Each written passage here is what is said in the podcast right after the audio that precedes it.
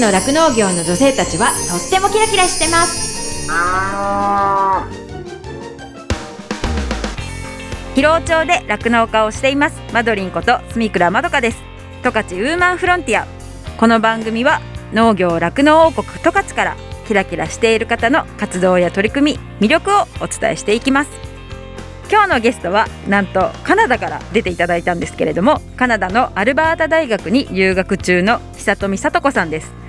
久富さんはですね福岡県出身で、えー、帯広畜産大学を卒業後に、えー、北海道内のですね飼料会社餌を扱う会社ですね飼料会社を経てで足寄町に住みながら酪農コンサルタントのお仕事をされていたんですけれども2019年よりカナダへ渡って今あの大学でお勉強されています。ちょうど1年前ぐらいにですね久富さんにこの番組にも出ていただいたんですけれどもその回が大変ご好評いただいたので今回また再度お願いしてそしてさらに今回はですねあのカナダで久富さんと一緒にお勉強しているお友達にもインタビューして出ていただきました。そのですねカナダのお友達もねとっても優秀なお二人であのとっても美人さんのローレンさんとイケメンのマシューさんと4人でですねあの Zoom でつないでインタビューもさせていただきました。で私の拙い英語だとねなかなか伝わらないので久富さんにはもう通訳もしていただいて臨んだので皆さんお話楽しみにしていただきたいなと思います。十勝ウーマンフロンティア。この番組は JA 広尾北海道酪農のサポーター日展配合資料公園のゼノアック日本全薬工業 JA ネットワーク十勝十勝ごちそう共和国以上の提供でお送りします。日展配合資料は酪農家の笑顔と乳牛の健康のためにこれからも北海道の酪農をサポートしていきます。人も動物も満たされて生きる喜びを日展配合資料。動物未来見つめる広がる。ゼノアック日本全薬工業は動物が持っている未来の可能性を見つめ見出し。動物と人間との関係が今よりもっと輝かしく素晴らしいものに広がっていけるようチャレンジし続けます。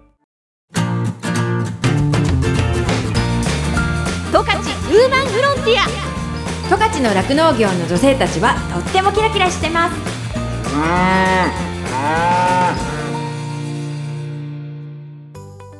じゃあ久富さんはどんな友人ですかっていう質問をします Yes she is one of my best friends um, she's doing good she works really really hard I think she works harder than I do she works very long hours all morning all night um, And I think she's hard on herself sometimes, but I think she's doing really well overall. Thank you very much. I feel really shy to translate in, into Marlene. あのローレンからしたら私はまあベストフレンドの一人だと言ってくれて、まあ、久富さんはよくやってると思うと久富さんは私よりよく働いてると思うし朝早くから夜遅くまでやっててあの頑張ってると思いますでもそれだけやらないとついていけないってことなんですけど。いやいやいやいや、さすがだなと思ってますよ。やマシュプリ Yeah, uh, Satoko is amazing. She she's done great here. She's been an extremely great friend.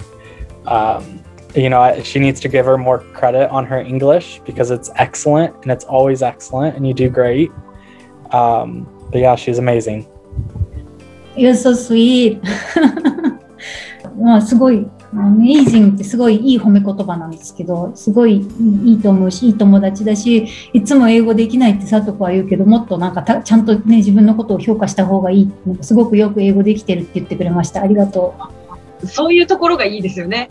外国の方ってなんかポジティブなことをめっちゃ普通に褒めてくれることとか。ね、いいですね。じゃあこれまでに日本人の友達はいましたか？って聞きたいんですけど。I met quite a few when I was in Hiroshima University. Uh, I met a lot of other students there, so I became friends with them. Um, but then, other than that, I think Satoko was my first Japanese friend in Canada.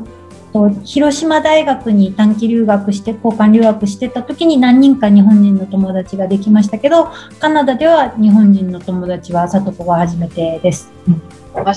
yeah, Satoko was uh, my first Japanese friend.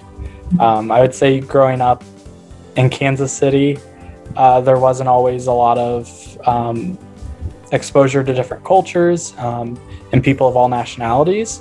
Um, and so it's been great to be able to have Satoko as a friend teaching us about the Japanese culture and, you know, trying different foods with her. Um, so it's been great. さとこが初めての日本人の友達で、そのカンサスシティ、アメリカのカンサスシティ、彼の出身地のカンサスシティは、その異文化だし、いろんな人いるし、国籍も混ぜ混ぜなんですけど、あの、まあ、私たちが友達になって日本の文化を知ったりとか、その日本の食べ物を食べたりする機会があったりするのは、すごく面白いです。うん初めて知った日本語とか知りたいですね。Well, I do. Me? Some. Not very many. Yes, can you- can you let us know some? Not, no, not many. I, I know you've you've taught us the word for cow, but I've already forgotten it. Uh, what, what did you say? Like 牛乳、牛乳大好き or something. I like milk. Yes, unu daisuki. Yeah. Oh. Can, can you say that again? Unu daisuki. Lauren, can you say 牛、牛好きです。私は牛好きです。 Kashu wa ushisuki de. 上手 そうやってその言葉を覚えてるのがすごいですね。そのワードじゃなくて文っていうかその言葉を覚えてるのがすごいなと思います。Very impressed about that. Just because Satoko taught us. そのとこが教えてくれたから、その動画と教え方が上手だってことですね。そんなこと言わなくていいですよ。ありがとう。Say, Hisadomi.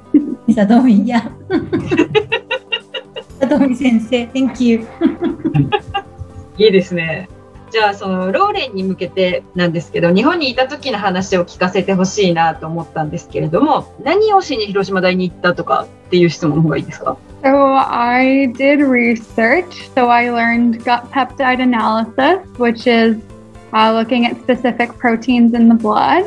Uh, and so that was from a project that had calves, and we looked at different ways to feed them. So either putting uh, hay or calf starter mixed together, or s- feeding them as separate components, and then seeing how that affected intake and calf growth. Uh, so I did all the lab work in Hiroshima.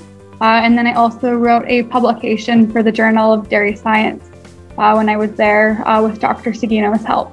広島大に行った時は、うんと研究の関係で行ったんですけど、その腸のペプチドの分析 の方法をやりのやり方、ラボワーク分析の仕方を学んで、学んだのと、子牛の研究に関わっていて、子牛に乾燥を与えるか、スターターを与えるか、あ乾燥とスターターを混ぜて与えるか、というような試験をして、その成長を見るような研究に携わって、で、その JDS ってアメリカの論文なんですけど、JDS に学会に出す論文を書いて、えっ、と、広島大の杉野先生と一緒に仕事をしていました。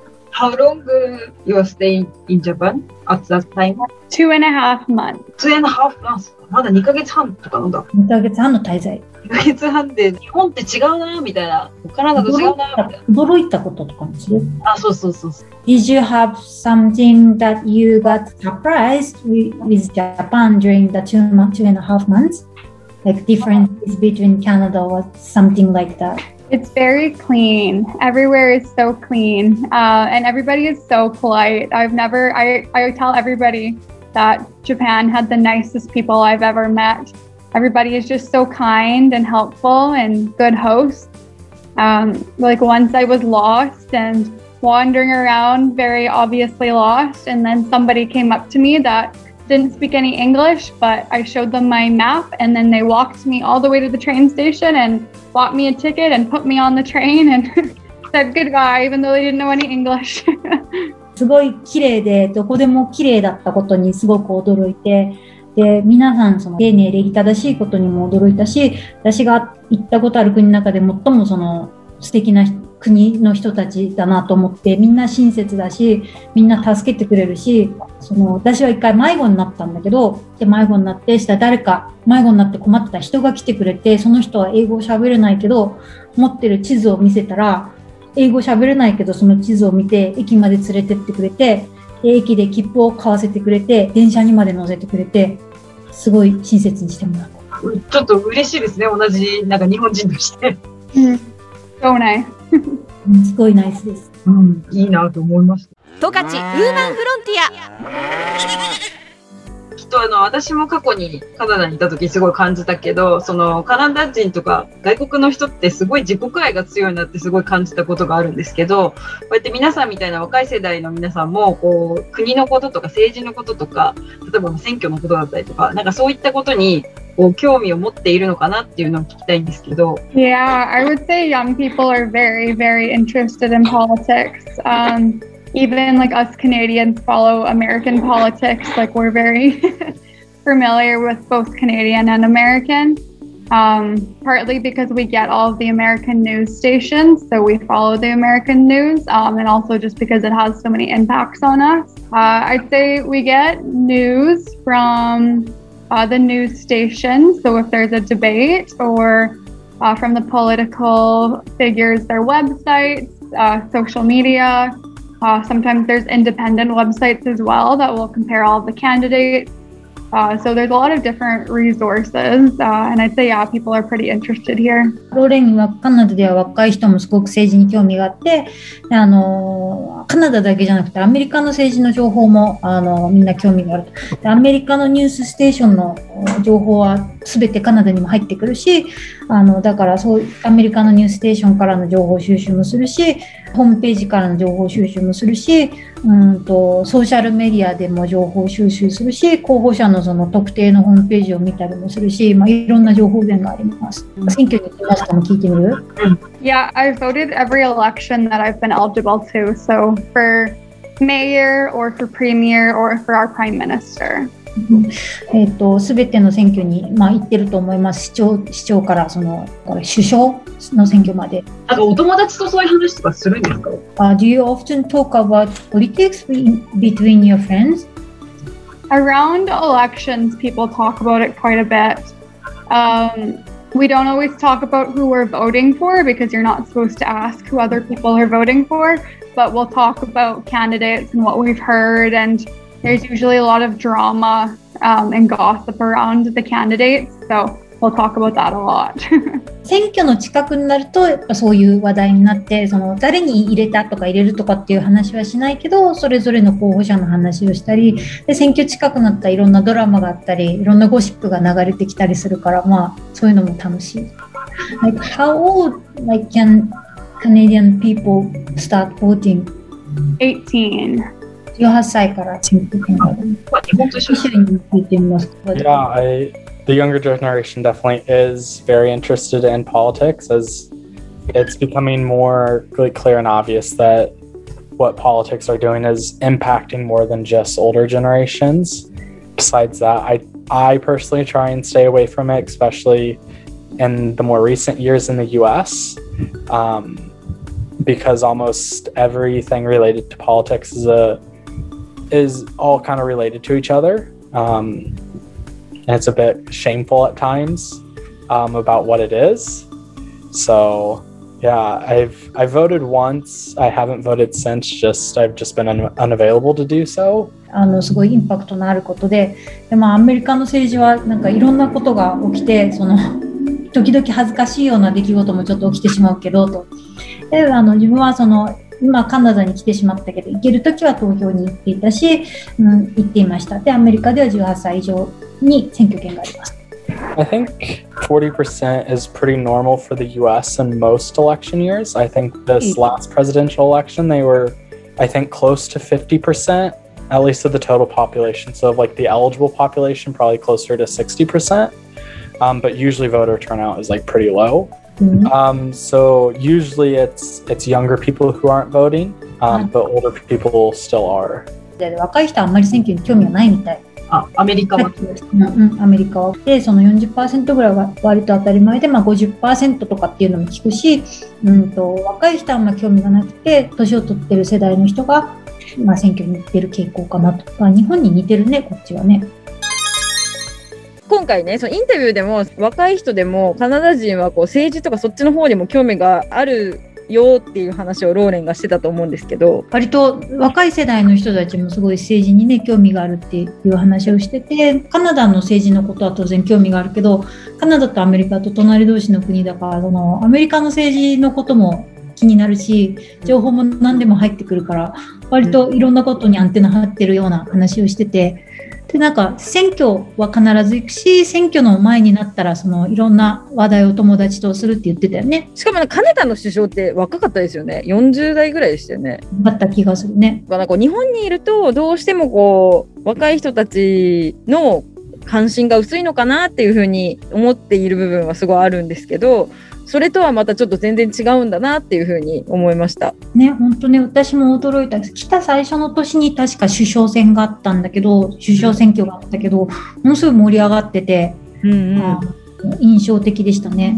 うーん。そうなんですね。だからこそ、まあ、そう積極的にニュースとかねネ、ネットのニュースっていうんですかね、そういういろんなところから情報を集めて、自分たちも世のな流れを知ってるっていうんですか、なんかそういう感じなんだなっていうふうに思ったから、あちらに行って、より感じたことがあるっていうか、日本の人たちへ思ったことがあるのかなと思って。こっちに来たから感じるのかどうかはちょっとよくわからないけど、なんかでも日本の政治の仕組みはちょっと分かりにくいのかもしれないなと思ったのは一つですね。そのカナダはその選挙戦になった時に多分バーって情報が流れてメディアなんかも盛り上がってみんながそっちに気が向くような形になってるのかなと思うし、私は選挙権もないしよく話もねそんなにカナダの政治にひどく興味があるわけじゃないけど例えばそのアルバータ州はオイル産業が盛んなところなんだけど聞く話によると今の首相はあんまりオイル産業にはその推進してないらしいからアルバータでは人気がないらしいの。ああはいはいはい。でもそういう風な話をみんなと雑談してると外国人の私でも拾えるようなぐらい多分身近な話題なんだと思うんだよね。うんうんうんまあ、それは新鮮だったなと思うし、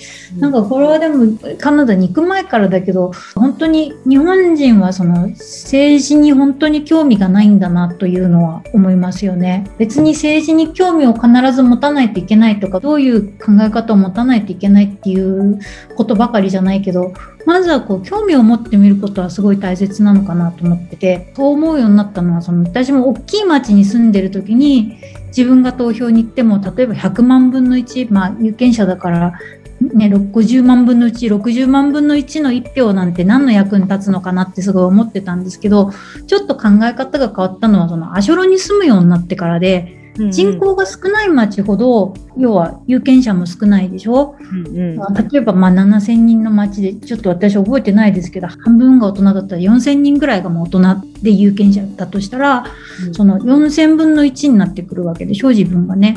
で4000分の1で、その町の誰かをね、町長さんとか町議さんとかを決めようと思ったら、何百票分の1が自分の票になるわけじゃない？その最低何百票取らなきゃいけないとかってあるでしょ、うん。ってなってくると結構自分の1票ってでかいよなと思って、うん。なんかそれから少しそのちょっと真面目に考えるようになったっていうかでいろいろ考えてるとそのやっぱ自分の一票が何の役に立つのかわからないっていう話を若い人から聞いたりとかあと誰に入れても仕方がないような気がするからとか誰が何してるのかわからないから投票に行かないっていうような若い方と話を聞いたりするんですけどとにかくねまず選挙に行こうよみたいなことをね最近は言うようにしてますね。なんでかっていうとその何でもいいから行ってその選挙がある時ってはがきが家に来るじゃないですか。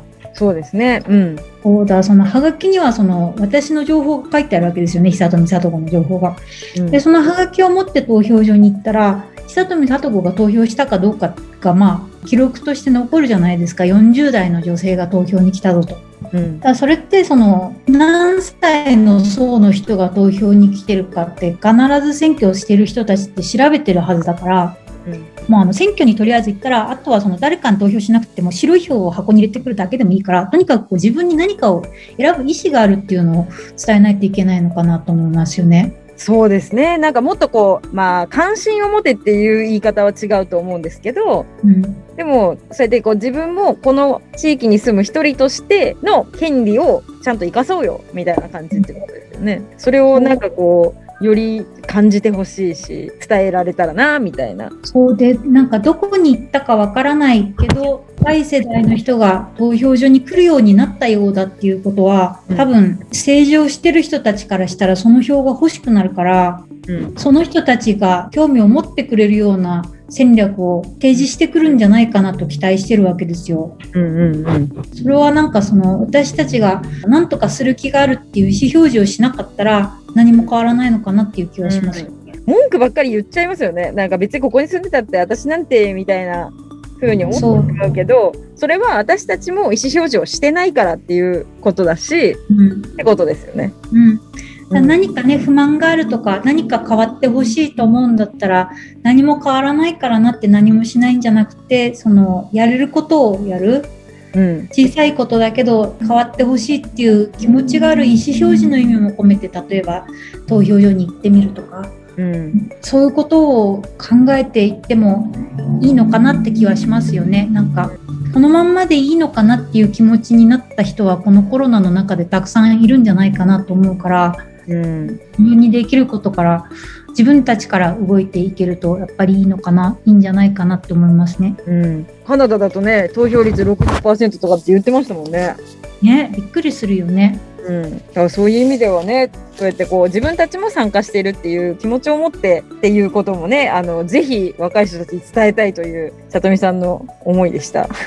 ね、でもまあそうは言ってもなんかすごいカナダと日本の話もしたけどなんか英語ができないとダメって思ってるわけでもないし、ね、日本より北米の方が素晴らしいと思ってるわけでもなくて日本にもたくさんいいところがあるからやっぱ日本のいいところ、うん、たくさん伸ばしていってもっともっといい,、ね、いい国住みやすい国みんなが満足できる国になっていくといいのかなと思いますよね。そうですよね。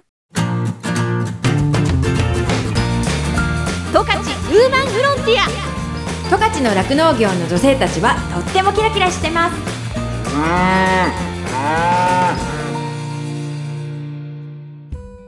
エンディングです。この番組のブログもありますので FM ジャガのホームページからチェックしてくださいね。再放送は毎週火曜日の夜7時から7時半です。放送後は YouTube そしてポッドキャストでも聞くことができます。十勝ウーマンフロンティアで検索してくださいね。感想やご意見もメッセージとしてお待ちしています。宛先はですねメールで jaga.jaga.fm jaga.jaga.fm になってます。この後はこの番組を支えてくださっているスポンサーさんからの大事なお知らせタイムです。最後まで聞いてくださいね。十勝ウーマンフロンティア。ここまではマドリンこと住倉まどかがお送りしました。どうもありがとうございました。JA 薩内の紹介です JA 薩内がある幕別町薩内地区は十勝管内中央部に位置する幕別町の西側。薩内川を隔てた帯広市に隣接しています。幕別町はパークゴルフ発祥の地として全国的にも有名な町です。JA 薩内では小麦、ビート、バレー書、豆類の畑作4品のほか野菜や生乳生産和牛の飼育も盛んに行っています。近年は特に野菜の栽培に力を入れ長芋バレー書は全国に出荷し好評を得ています。JA 薩内の農産物をいくつか紹介します。じゃがいも男爵。ホクホク感が強く小吹き芋やマッシュポテトなどに適しているじゃがいもです。JA 薩内では主に関西方面に出荷しています。小豆。十勝を代表する作物の一つで昔は赤いダイヤとも呼ばれていました。十勝産小豆は特に風味が豊かで和菓子業界では十勝産の小豆を指定する店もあります。長芋。JA 薩内の長芋は肌が白く粘りと甘さが特徴です。十勝中央製菓団地ブランドのブランド名で全国に出荷されています。春長ネギ越冬するため非常に柔らかく香りが強いのが特徴です。帯広市内のスーパーなどでも販売されています。HBC テレビアグリ王国北海道でも紹介されました。近年は食の安全性が特に重要視されていますが JA 薩内では生産者が肥料や農薬などの使用量を補助ごとに記録する生産履歴に一丸となって取り組むなど安全で安心な農畜産物を消費者の皆様にお届けするために努力しております。これからも JA 薩内の農畜産物をどうぞよろしくお願いいたします。JA 札内の紹介でした。日展配合飼料から大切な子牛に 6g のおまじない。哺乳子牛用サプリメント子牛の味方のご案内です。子牛の味方は初乳に含まれる免疫グロブリンの吸収率を高めるオリゴ糖を原料とする子牛用サプリメント。免疫グロブリンは出生後の子牛が初乳を飲むことで吸収しますが出生後24時間を過ぎると免疫グロブリンの吸収ができなくなってしまいます。子牛に初乳に含まれる免疫グロブリンをできるだけ早く多く吸収させることは子牛の健康な成長のためにとても重要です。日展配合飼料の子牛の味方は初乳中の免疫グロブリンの吸収をサポートするサプリメント。使い方は簡単です。初乳に子牛の味方を一歩を混ぜて飲ませるだけ。分娩後1回目と2回目の哺乳の時にご使用ください。免疫グロブリンの吸収を高め感染症などからあなたの子牛を守ります。子牛の健やかな成長のために 6g のおまじない。子牛の味方は日展配合飼料から発売中です。日展配合飼料からのお知らせでした。JA 疲労からのお知らせです。疲労町では新規就農希望者を募集しています。現在疲労町の酪農家の半数以上が新規就農者によって経営されており道内有数の新規就農受け入れ地域となっています。将来酪農家になりたい。動物が好き。酪農に興味があるなどまずは農業のきっかけを疲労町から始めてみませんか？大切なのは酪農をしたい。酪農経営をするという夢を諦めないことです。サンタの町疲労町があなたの夢を応援します。詳しくは JA 疲労内の疲労町担い手センター電話番号01558-5-2121までお問い合わせください。疲労町は新規就農を目指す皆さんをお待ちしています。JA 疲労からのお知らせでした。私自身もですね疲労町で酪農していてその仕事自体はそのまあ、冬はね寒かったりとかあと大雨が大変とか大雪が大変とかすごい大変なこともいっぱいあるんですけれどもそれでも頑張ろうっていうふうにさせてくれる牛たちとあと一緒にこう頑張れる仲間がいるっていうのがすごく大きくってそういう仲間がいるからこそ続けていきたいしここに住んでいきたいなっていうふうに感じれたところでもあるのでその人の温かさが自慢の疲労町でねぜひたくさんの人に酪農を始めてほしいなっていうふうに思っています。動物未来見つめる広がる。ゼノアック日本全薬工業は動物が持っている未来の可能性を見つめ見出し動物と人間との関係が今よりもっと輝かしく素晴らしいものに広がっていけるようチャレンジし続けます。日展配合飼料は酪農家の笑顔と乳牛の健康のためにこれからも北海道の酪農をサポートしていきます。人も動物も満たされて生きる喜びを。日展配合資料。十勝ウーマンフロンティア。